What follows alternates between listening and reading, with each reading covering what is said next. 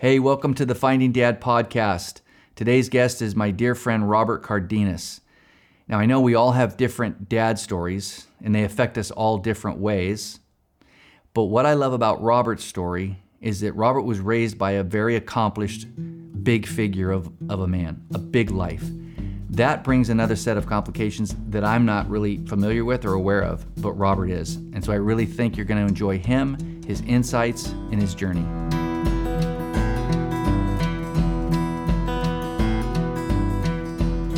Hey, welcome to the Finding Dad podcast. Today we have a special friend of mine, a special guest, Robert Cardenas. Welcome to the Finding Dad podcast. Thank you, Mark. Uh, It's an honor to have you here. No, it's it's my honor, truly. How long have we known each other? Oh, tr- Five years of marriage. and well, I, you we were married in '87, so before that, 85, 86. probably, yeah. long Somebody do the math. I can not good at math. Pre-marriage, pre-kids. Yeah. Now the kids are out of the house. houses, and we've done a lot of life together and seen each other grow up. Yeah. And um, it's an honor and privilege to have you here again. Thank you, Mark. I appreciate it. Yeah. And uh, here we are talking about dads. Yeah. Mm-hmm. As dads. Kind of wild. And I remember when I met you, there was some um, challenge with your dad, Oh yeah, some distance, yeah. as was mine. Do me a favor, sum up your dad now, not then, your feelings of your dad in 10 words or less. Not that I'm counting.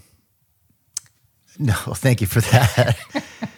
um, my dad was uh, a rare individual, uh, a guy who came from from basically nothing. Uh, seven brothers and sisters, living on a dirt floor in the high plains desert, uh, um, and was driven by the love of, of his mother.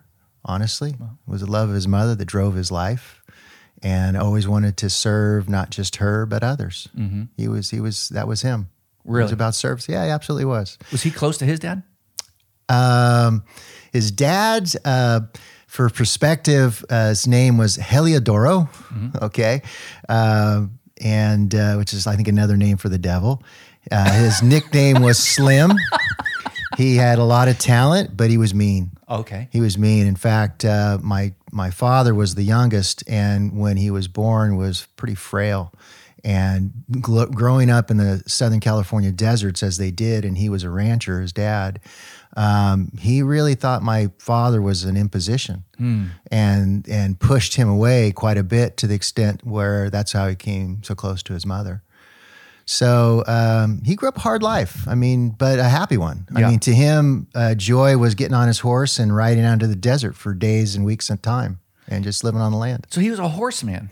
He was a he was a he was a uh, he was a calf roper. I in fact I have his lasso in my office. I have his spurs. I have his Stetson hat, all in my office. We had a saddle for the longest time, but you know those are sort of things you can't just keep.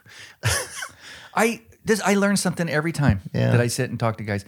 I had never known known that. I knew him as an, a, a, a hero, a, a, a officer. His family crossed the border in 1923, and he was born in El Paso, Texas, Mm-hmm. which gives me sort of a perspective about you know today's immigration environment Mm-hmm. Yeah, as yeah, to yeah. you know what the what ifs, the what ifs. Yeah, my dad. And what year era? 1923 is when they crossed. So he was born there in El Paso, and then later his dad uh, brought them to the high desert. He we bought some property in what's now the barrios of Oro Grande, which is a town outside of Victorville, which is outside of Barstow, which is outside of San Bernardino. It's outside of. It's outside. it's outside, and it's literally a dirt road where, in fact, uh, family still owns that house. Really? Oh yeah, I think uh, one of my distant cousins probably still has it. Have it. you seen it?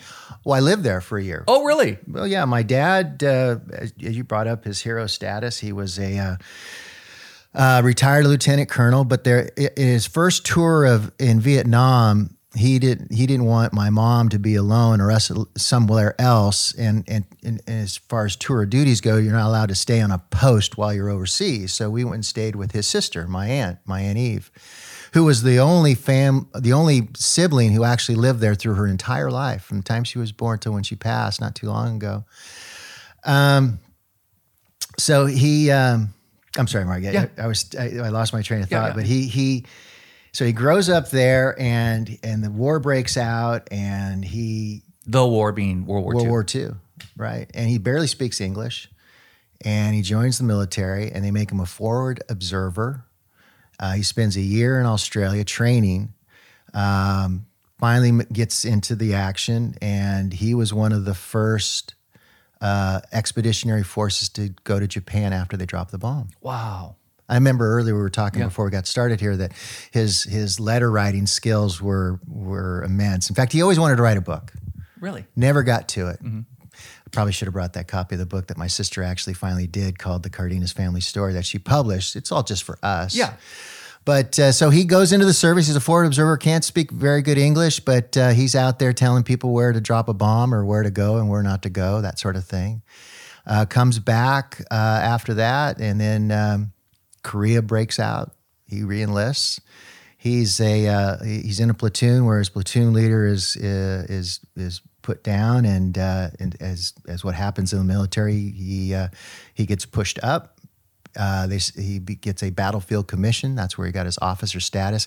Had not even didn't even have a GED at that moment in time. They sent him to the War College at Fort Bragg, uh, North Carolina, where he goes to college there, gets his GED, um, and uh, so so then Vietnam breaks out, and so he puts uh, we stay with. That's where I was going with that. We stay with my aunt for a year there in the Southern California During desert. Vietnam? During Vietnam. So 75, Oh 3, no, no, 73? No, no, no, this was 66, 67. 66? Vietnam War. I know. Well, the Well, early no, I was over at 76. Yeah, it was it was it was So done by 70. then. Yeah, 70. Well, we were there 66 uh, after coming back from Ethiopia. Gotcha. That's that's where the, the tour duty before that was there, and so we spent a year there with my aunt and living in the desert life. It was great. Um, we'd walk down the dirt road to the Mojave River and chase tadpoles, and and uh, it was a lot of fun. It was a lot of fun. Your sister. You and your sister. and my older brother, older brother. who who you know when you when you talk about dynamics of dads, um, uh, I'll never forget the day. In fact, I can kind of think about it now as we're as we're talking about it. I'm I'm at San Jose State.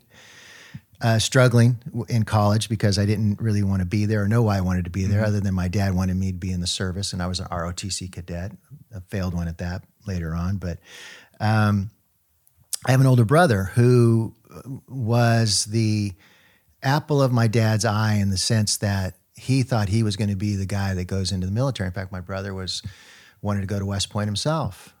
Um, short story about my dad, and I think some some of the things that I think about. We would have parties in Ethiopia when my dad was stationed there, and we went with him. We were stationed in Ethiopia for a year with him.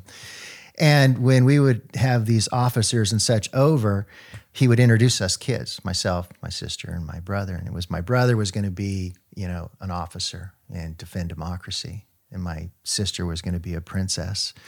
And this is my son Bobby, because that's what I went by my whole life till I decided to go by Robert. Here's Bobby. He's going to be a bum.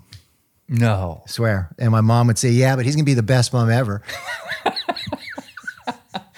You're kidding. No, What did no. that do to you? What did that? Well, at the time I was a kid, and you know, to me it was like, "We're okay, fine. Where's where's my next bologna sandwich coming from?" Right. It didn't really, you know, impact me at the moment in time. Right. Um, But uh, uh, later on in life, uh, I tried to fulfill that sort of thing for him, and uh, didn't work out for me. That sort of thing being ROTC. Yeah. I, I, Yeah. I went to uh, I went to um, uh, Fort Knox, Kentucky, for my six weeks of basic training, Mm-hmm. and there I won a scholarship for the for college, full scholarship, right. plus I, I had a little stipend too. Um, there was a I think fifteen hundred cadets. They gave away seventy of them. Wow. When I got Wow. one, who Wow. knew? Wow. and I come back to school. I go to San Jose State, um, spend a year there struggling to figure out what the heck I'm going to do there. Then I go to uh, Fort Lewis, Washington for my advanced training. And um, this was probably the beginning of my brother, my, my dad, and I having issues. Well, it was the issue.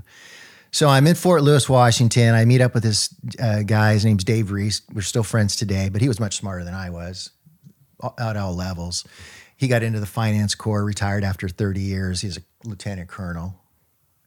all that business. So anyway, so I'm, I'm at Fort Lewis, Washington, and and uh, I meet up with him, and and the, I'll never forget the last night we were there before they let us go the next morning after being there for six weeks, and I had high ratings throughout the time I was there.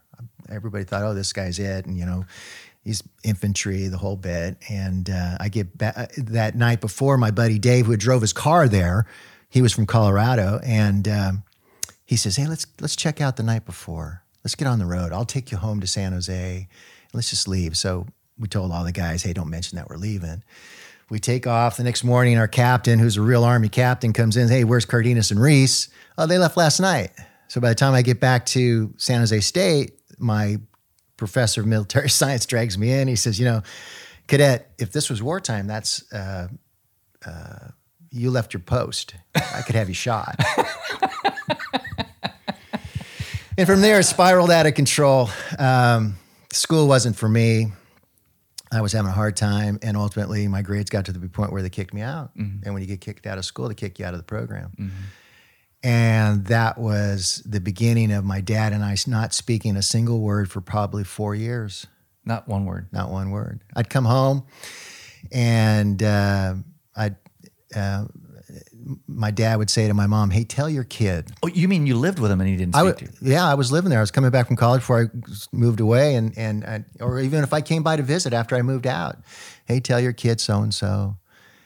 And um, it was it was a tough time because I think at that point in my life, now that I think about it, I wish I'd have had a better relationship because there's probably some really good lessons I could have learned when I was in my twenties. Sure.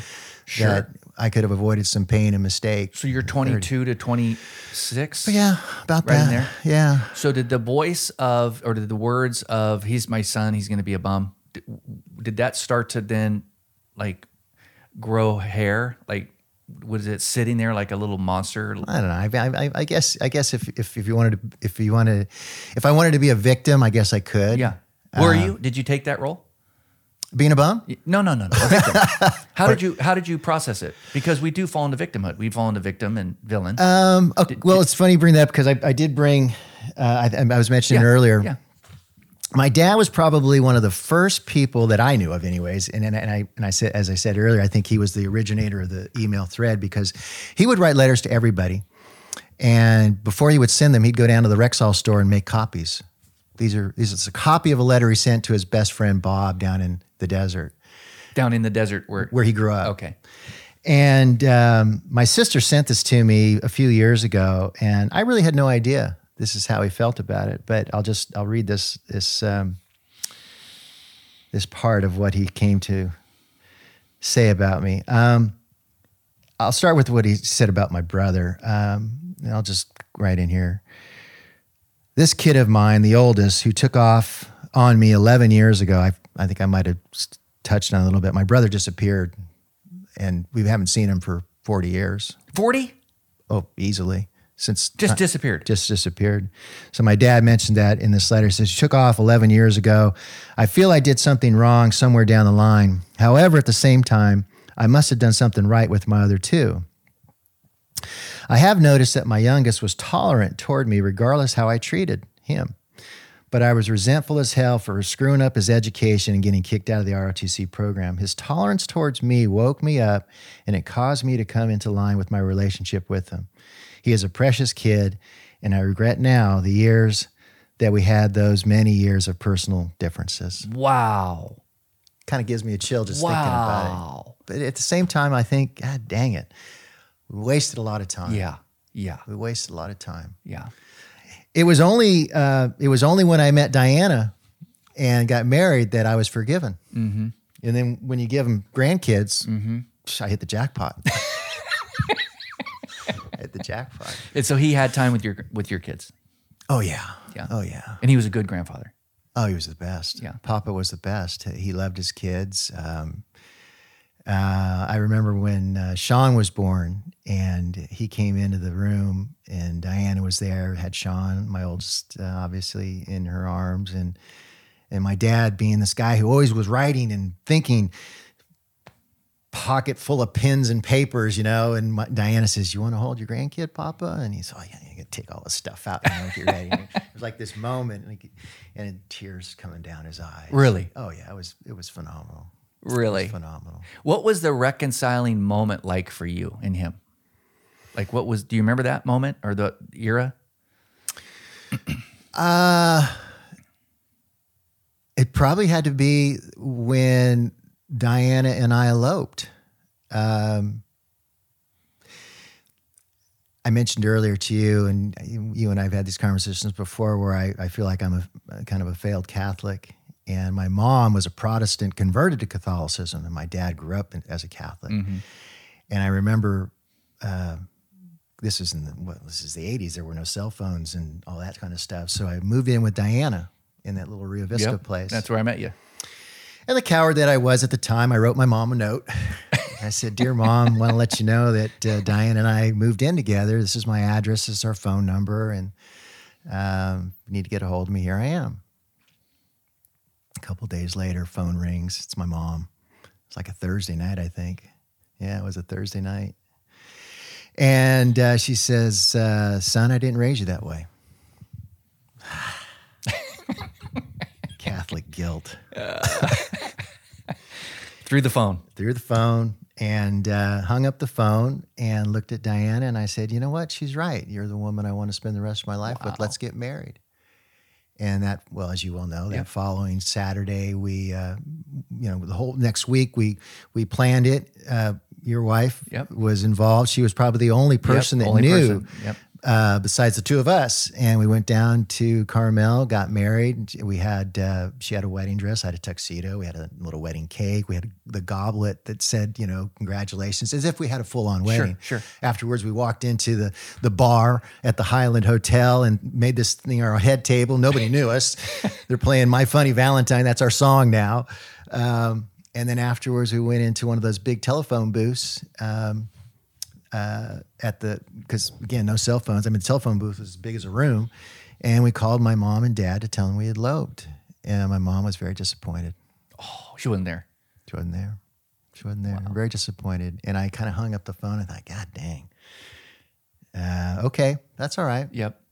By the time we get back to the room, there's a message on my phone from my mom saying, I don't know what I was thinking. We're so happy for you. Oh, wow. Come see us when you get back. So the minute I walk in the house, uh, my dad walks up to me for the first time and shakes my hand, says, Congratulations, son. And that was the moment from that point forward that I think all things were forgiven. Wow. Yeah. All things were forgiven. A mystery. The things that people hold so sacred and important. Well, he wanted he wanted for us, and and, Sure. and as I and as we talked as we talked when we were out together not too long ago, you know, regrets, right? Mm-hmm, what we want to done. I I do kind of regret not going down that military path. Yeah. I do. Yeah. And and had I done that, what would our lives have been different? Mm-hmm. Of course, you know, then you worry about Sure. when I met Diana and had all my that. kids, all that kind of stuff. All that. So the path you choose is are just that. Right. What did you do? That must have been some moment. Handshake, eye to eye. Were you, you eye to eye with your dad, or was he? Yeah. Yeah. Oh no, he was a little shorter than me. Okay. For a guy who you say was a hero, Yeah. you mentioned, and he was. My dad, Yeah. Uh, Distinguished Service Cross, Bronze Star, Silver Star, uh, Purple Heart four times. Mm-hmm. Um, decorated, probably had 20, 30 medals from different countries. One of my favorite ones from him was a plaque that he that he had on his office wall that he got from his command in Vietnam. He was uh, Father Dropkick. Not because he liked football or soccer, because if you didn't do what he wanted you to do, he was going to drop kick your ass. Dropkick. Good Catholic name. Hey, there's this thing called a blessing that that um, a lot of us men strive for from our fathers. You know that we are enough. We have what it takes. We're good. We're good boys and good men. Um, I hear through your story a couple of times where in my mind, and I'm listening through that filter, that's a blessing. That letter is a blessing. Like that's a affirmation between him and his friend that you or didn't even know existed. Um, the handshake. Uh, do you? How would you describe what a blessing is?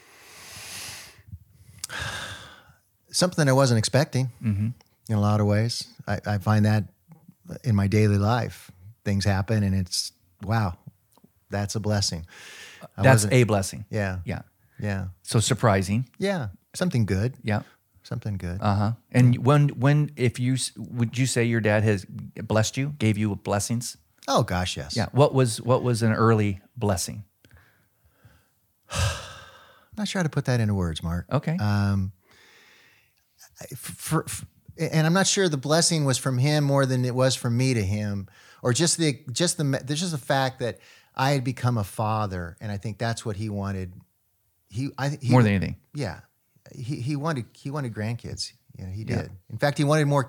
He wanted more than just three of us. Uh-huh. My older brother, my sister, and myself. And I just found this out last night or night before last when I was with my sister that he had mentioned to my mom that he wanted to have one more kid. Tried to talk her into it, and, and said, "Look, you know, now the other ones are older. They can help raise this one."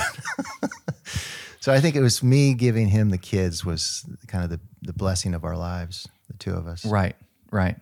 That's so. That's just unbelievable. That this story, I can feel it. I can feel the grit in it, and um, what a great man. What's it feel like to be raised by a great man, even with distance and seasons of hardship? I mean, you you sit here and explain who your dad was, and the medals, and the honor, and the and the character, and he's a letter writer, and he's got all this going. What's that feel like? It can be intimidating. It can be intimidating. In fact, uh, I was on a job site with uh, one of my associates, and um, we were on a military base. And I have a I have an affinity for the military. Uh, anybody who wants to put their life down like that, and even if you're not in combat, it's it's a, to to give up your your individuality Sure. for a greater good is is something else. So I was telling him a bit of the story. We're standing there in the parking lot waiting for, to get into the, the facility, and uh, I was telling him, you know, because I like to brag about my dad and his medals and and such. And he looked at me and he says, "What happened to you?" So it's intimidating. It's hard to live up to. Uh huh. It's in, in all kinds of ways. I'm not the man that he was in the sense that, um, although he, his his world was fairly small when we lived in the in San Leandro, he he had lots of people that he knew and admired and loved him as well. But it wasn't like there was a steady stream coming to our house. Uh-huh. He wasn't that way. Uh-huh. In fact, he never wanted to impose on people. Whenever we would visit family, we'd never stay at their houses. He Humble. put us in yeah, he put us in a hotel and that kind of thing. So it's just hard. It was hard. It's been hard to live up to that. Still, Well, I mean, I, this is a man who who fought for what he thought was right and was willing to put his life on the line for it. I mean, after the first Purple Heart, I think a lot of guys would have had second thoughts about Sure. going back in and getting the three more. sure.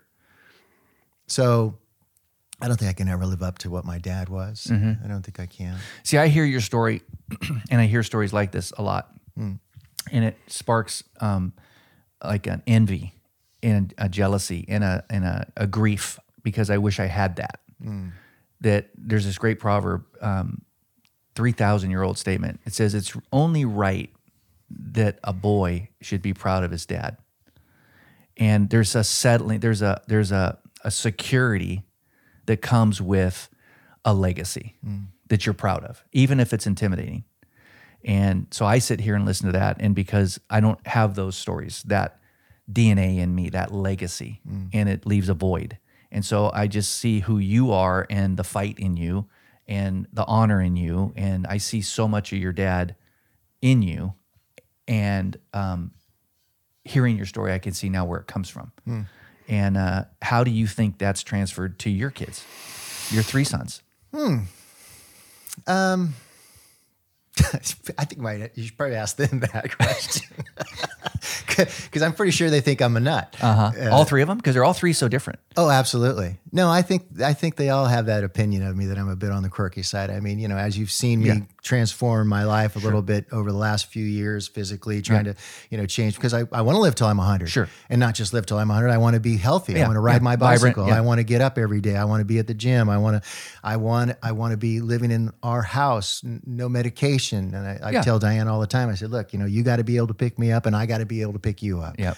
physically. Yep. Mm-hmm. You know, that sort of, and they think I'm a nut for it. You know, my 4 a.m. wake ups and, and uh, in bed at eight. And, uh, you know, I tell them nothing good happens after nine o'clock. So what's the point? What- yeah, yeah, You yeah. know, and all that comes. All that comes from that. yeah. And they think you're crazy. Oh, yeah. Well, I mean, you know, You think they respect it or do they push Oh, I away think from so. it? Oh no, I do. I do. I do. I mean, I, I even get past the you know the the the NFR comment from Diana. That's my nickname, NFR. What's no, it? no fun, Robert. No, fun, Robert. Swear. That's so funny. I didn't they- know that. Oh yeah, oh yeah, no fun, Robert. Because you know, to me, it's uh, I've been down that road. I, I'm tired. I got a day to get up to. Yeah. So, How would you describe what legacy is? What's a legacy? Well, it could be. Uh, I'd like to think of legacy as something good, something that you pass on. Uh, either it be, uh, you know, a, a, character trait or um, a memory or uh, some wealth or something to to to to those behind you. Mm-hmm. Yeah. It, I hear you rewriting, especially in the last four years of you getting healthy, physically healthy, and um, um, uh, being focused on who you want to be. Yeah. and, and and that in a sense you're rewriting your story, the Exactly. Mm-hmm. second half of your life. What's been the challenge in that rewrite? Because mo- we all have to come to a place where we re- rewrite our stories. Right. Um, uh, personal development, I don't think is easy. No, It really isn't. No. and it takes a lot of work. And it's funny. I was, I, I was I was I was driving down here. I was thinking about. I was actually listening to uh, Jack Canfield, uh, Chicken Soup for the Soul. Yep, yep. Yeah, and I, and I love him. I love listening to him. And I was kind of thinking back to when I was younger, what moved me and what got me to a place. And uh, just as as an example, okay, uh, here I am. I'm uh, just before high school. Uh, just prior to that, uh, I think I might have mentioned to you before when we were in Ethiopia. I had I, I went through a scenario where I was uh, pa- paralyzed from the neck down. Had to fly me to Kenya, um, blood transfusions, this, that, and the other. We come back to the states.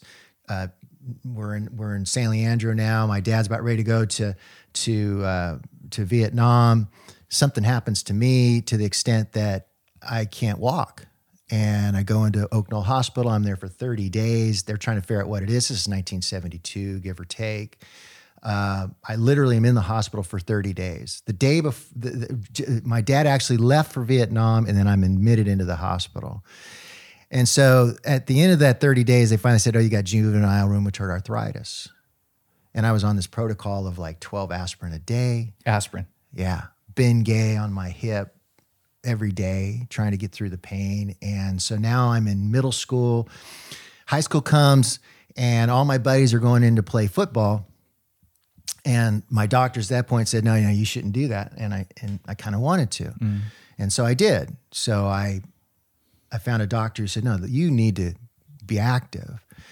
So I go to high school, and and there's this kid there. His name is Scott Bream, uh, Air Force cadet, eventually kind of guy. And I looked at him, and I thought, "Man, that guy's like a Greek god. I want to be like that guy." Greek god. a Greek god. He was a wrestler and a football player. I'm going to do everything I can to break all of his records.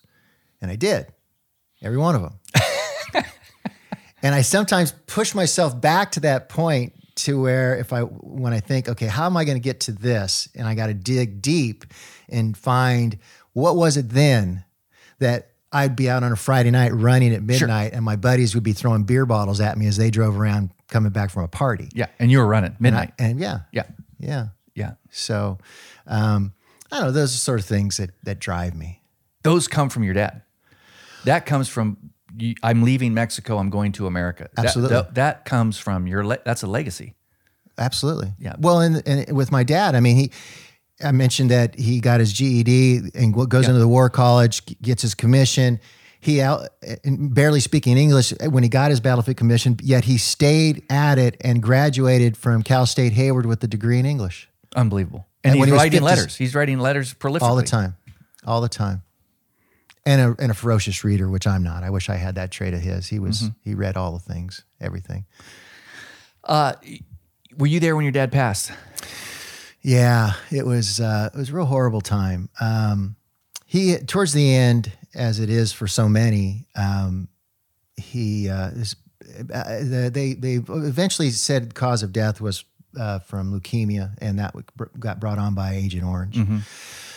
And so I remember being at Kaiser Hospital with him a couple time, a couple nights before, and then um, I forget this.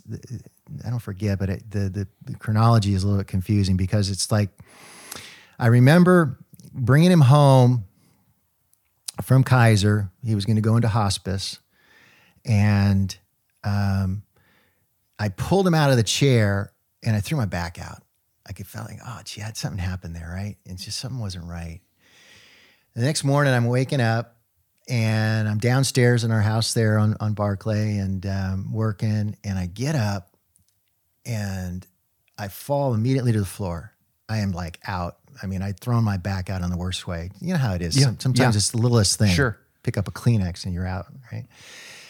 And my neighbors had to come pick me up to get me to the doctor. I, I, to get out of the house, I had to come from upstairs, downstairs, all that bit, right? So I get down to the hospital, and I get the call from my my sister that my dad's passing, and I barely make it in time to see him Wow. before he passed at our home in San Diego. At your home? Yeah, Wow. And did he have any? Was he cognitive? No. No. no, no, and and I.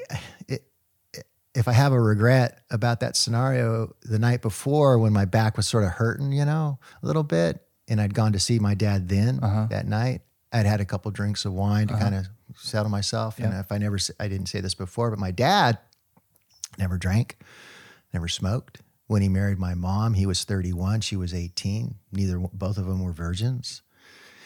And so it's bothered me for ever since then that the last memory my dad probably has is that he smelled alcohol on my breath. Really? Yeah. Yeah. He actually said that. He said, Oh, son, you're not drinking, you're drinking. Oh, really? oh, he knew, had no idea back then that I was drinking. Yeah. Uh, my sister either. My sister was the same way. My dad was strict that way. Yeah. You know, it was.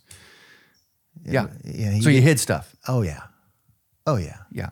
Eh, But you know, I, but growing up, I wasn't. I wasn't this rowdy. In fact, I didn't. I didn't really get crazy until I was 21. Mm-hmm. But up until that point, I was. Yeah. Yeah. Yeah. Yeah. You know. Yeah. But uh, I, I, I, I, I look back at that moment in time and kind of think, God, Could have redone that. yeah, How, how do you handle regret like that? more drinking.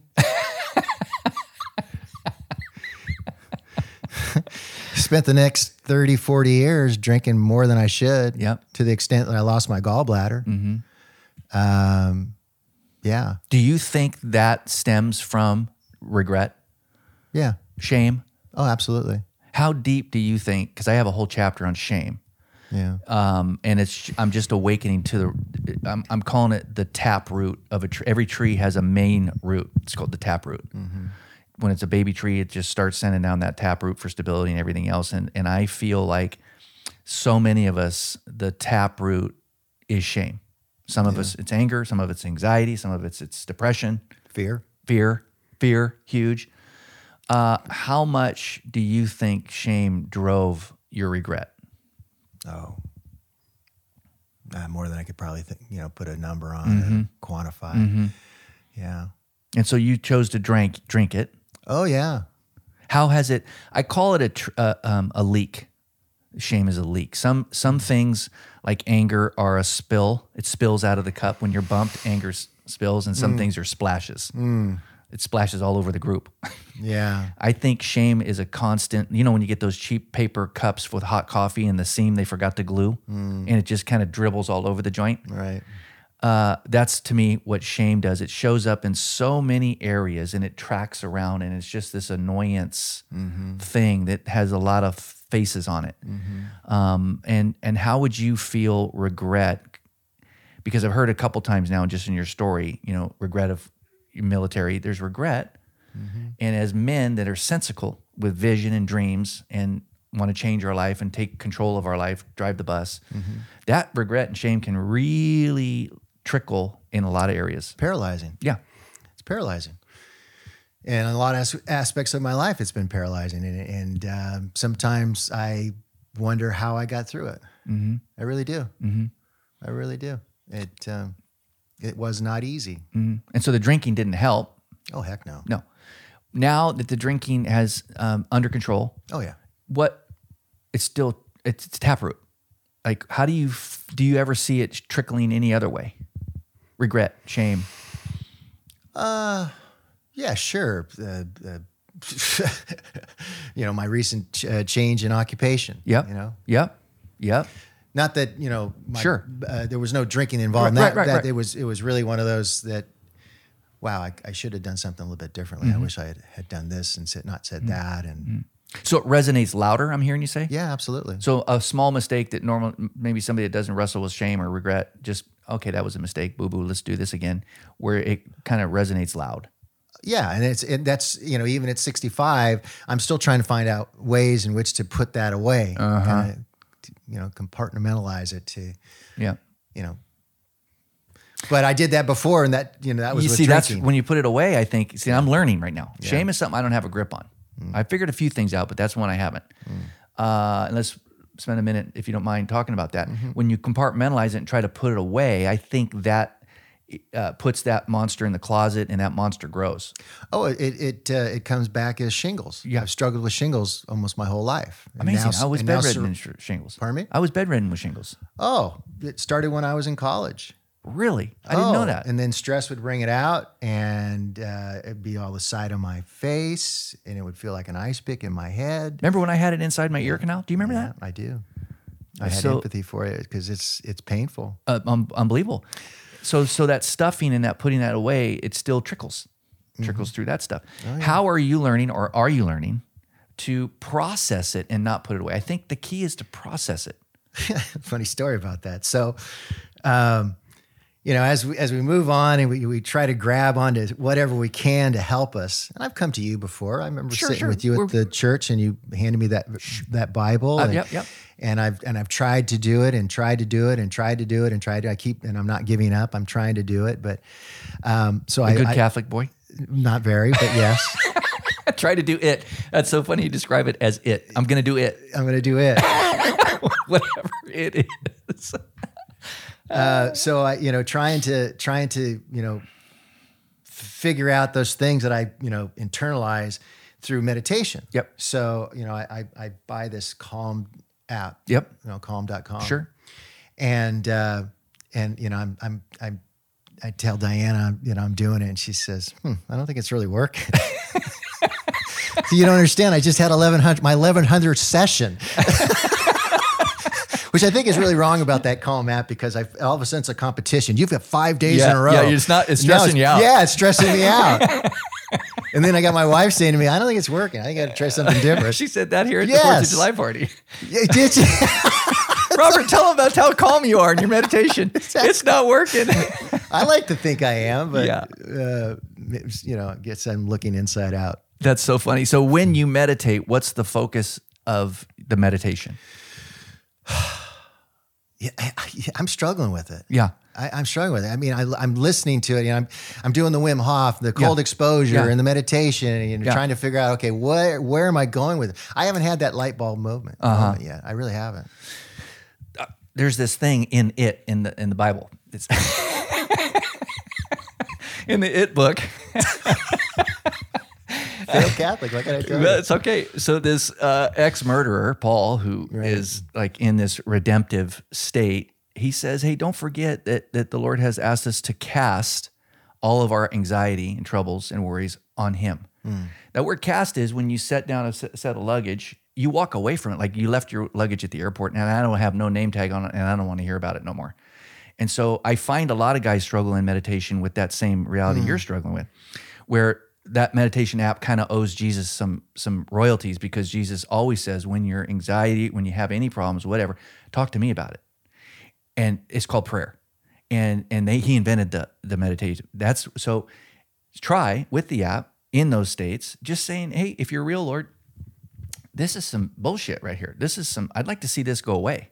I'd like to see you walk me through this and watch what happens. I'm, I'm being sincere. I'm listening. I'm being dead I, sincere. I'm listening. because there's a few things I've learned, and and that's a that's a hundred percenter. It's never not worked. It's ne- my buddy Ron Ritchie. Today's his birthday on our inaugural podcast. Mm. My, the dearest man in my life it was his birthday, and he used to have the saying because Jesus says, "Worry about nothing, pray about everything." He would say, "Why would you pray? Just worry about it." That's what we've been doing for 60 years. like, how's that working? You know? And so try that in your meditation. Say, I hey, Lord, if you're real, I, it, it's interesting how you brought that up about uh, because I, I, I sometimes when I'm in this process of doing these things and listening to the Jack Canfield, Yeah, as I yeah. said before, I kind of think to myself, isn't this the false prophets, so to speak? I think Because every, I, I I struggle with I struggle with the Bible. Yeah. I struggle with that. You should. I do. And You I should. do. And and and I've not been able to breach that. yeah. 65 years later. I'm hoping by 100 I, I'll have it done. I believe the intent of the scriptures mm-hmm. are to struggle. There's a moment in this guy named Jacob's life where he wrestles with man, himself, and God. Hmm. And he walks with a limp after the wrestling match. Hmm. And that's an example. It's a struggle. Struggle with me, struggle with the text, struggle with honor, struggle with.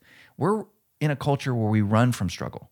Mm. The joy of living is successfully navigating the struggle Yeah. we don't compart when you compartmentalize it when you numb it when you you- it's there's no there's no freedom in that No. and your good. dad went through the struggles and found a lot of freedom with four purple hearts not because of the award but the struggle Mm-hmm. is what made him. Yeah. and we're in a culture where and that's what you're learning with the cold showers and the struggle of mm-hmm. taking care of yourself. Well mm-hmm. emotionally and spiritually it's the same thing.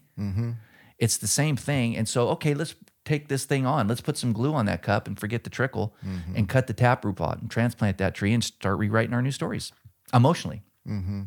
Because the emotions are what takes down the body.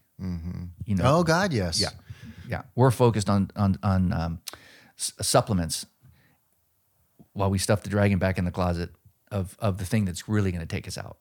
Yeah. You know, that's what's going to take us out. Yeah. Um, that's fantastic. I hope that uh, we can sit down with the it again, once again, and try that though in your meditation. I'm for everything. Meditation helps. I've never seen it not help, but does it heal? Right. There's a difference between helping and healing, Right. and that's the difference I'm speaking of. Right. Tell me about um, last question. Um, I believe there's a lot of power in dreams. You now have a dream to live to 100. You have a dream to be able to carry your wife or her carry you. Those are dreams. And I think there's a lot of power behind those dreams. I think they're gifts from the Lord. I really do think they're visions and they're things that call us forward. What's your dream besides those right now with your boys? What are the dreams you have regarding your sons? I I um, I worry about him a lot. Mm-hmm. I do. I do because uh, um, I think back to when I was a kid, and my mom takes me to a movie, a double feature. I don't know if I've ever shared Mm-hmm. this with you. I thought I might have, might have, but I'm probably 12 or so. We're living in Alameda. We go. She says, "Let's go see a double feature." And my mom was, I love her. She's she she was the best, but, but she she had a a twisted sense of what was appropriate and to, to take your kids to. Like she took us to all the horror movies, the scariest, the better.